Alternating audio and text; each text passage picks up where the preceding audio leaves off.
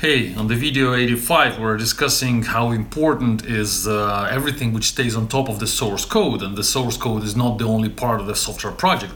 That you have to have uh, continuous integration, unit testing, static analysis, and many other things. And I got a comment from Vladimir uh, just today, and he's saying that uh, the problem, I'm, i quote that, the problems in my last company was that uh, most projects were started as prototypes. And um, they had to be done fast and nobody knew if they will be having some customers at all. And when later projects became so big technical debt that nobody wanted to create any tests.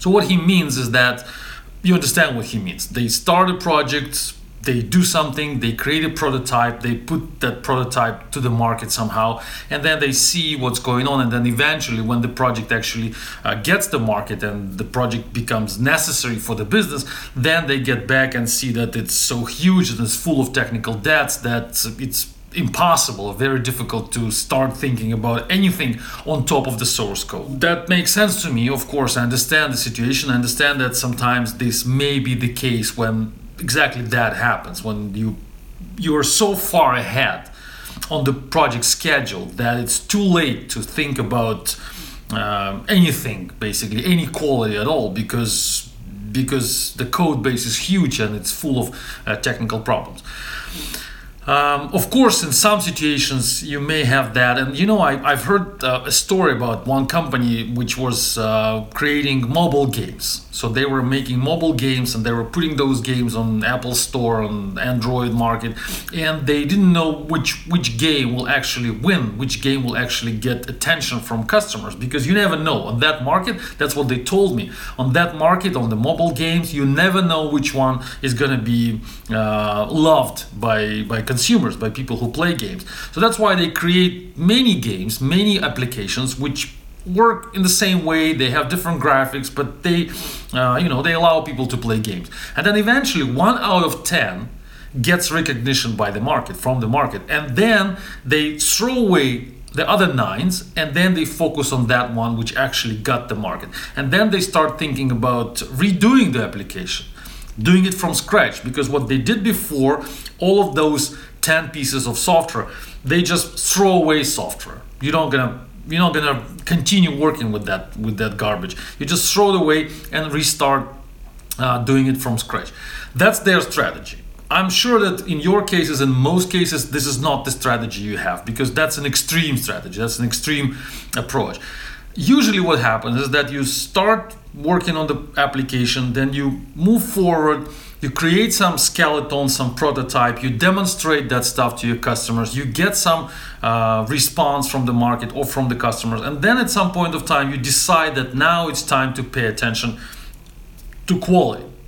But that's too late because uh, the application is too big already.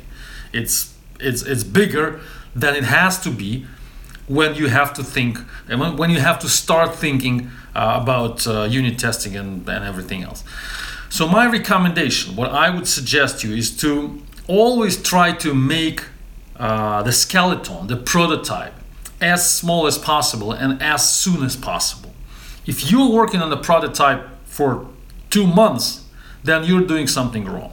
If you're working on the prototype for two weeks, and then after two weeks you say, okay, that's the prototype, it's done, let's make a decision. The product goes forward, we get the market, we get the budget, we get the approval from the management, always throw it away. If, if that takes longer, if you keep working on the product, still thinking that this is your prototype and it takes months, then you're basically doing yourself a bad favor. You need to make prototypes short. You need to make them small. You need to make them fast.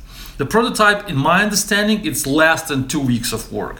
I don't know where, I don't remember where exactly, but I've heard the rule that uh, if you cannot uh, start your business, if you can, if talking about startups, if you cannot start it with two programmers in two weeks, then you're doing something wrong.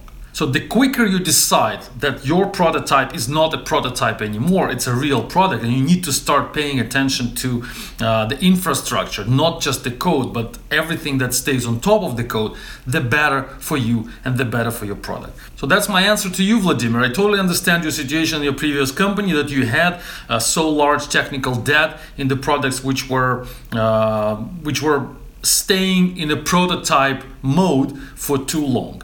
For everybody else, I would recommend, as I said, to get out of that mode as soon as possible. Thanks for listening. Stay tuned. Bye bye.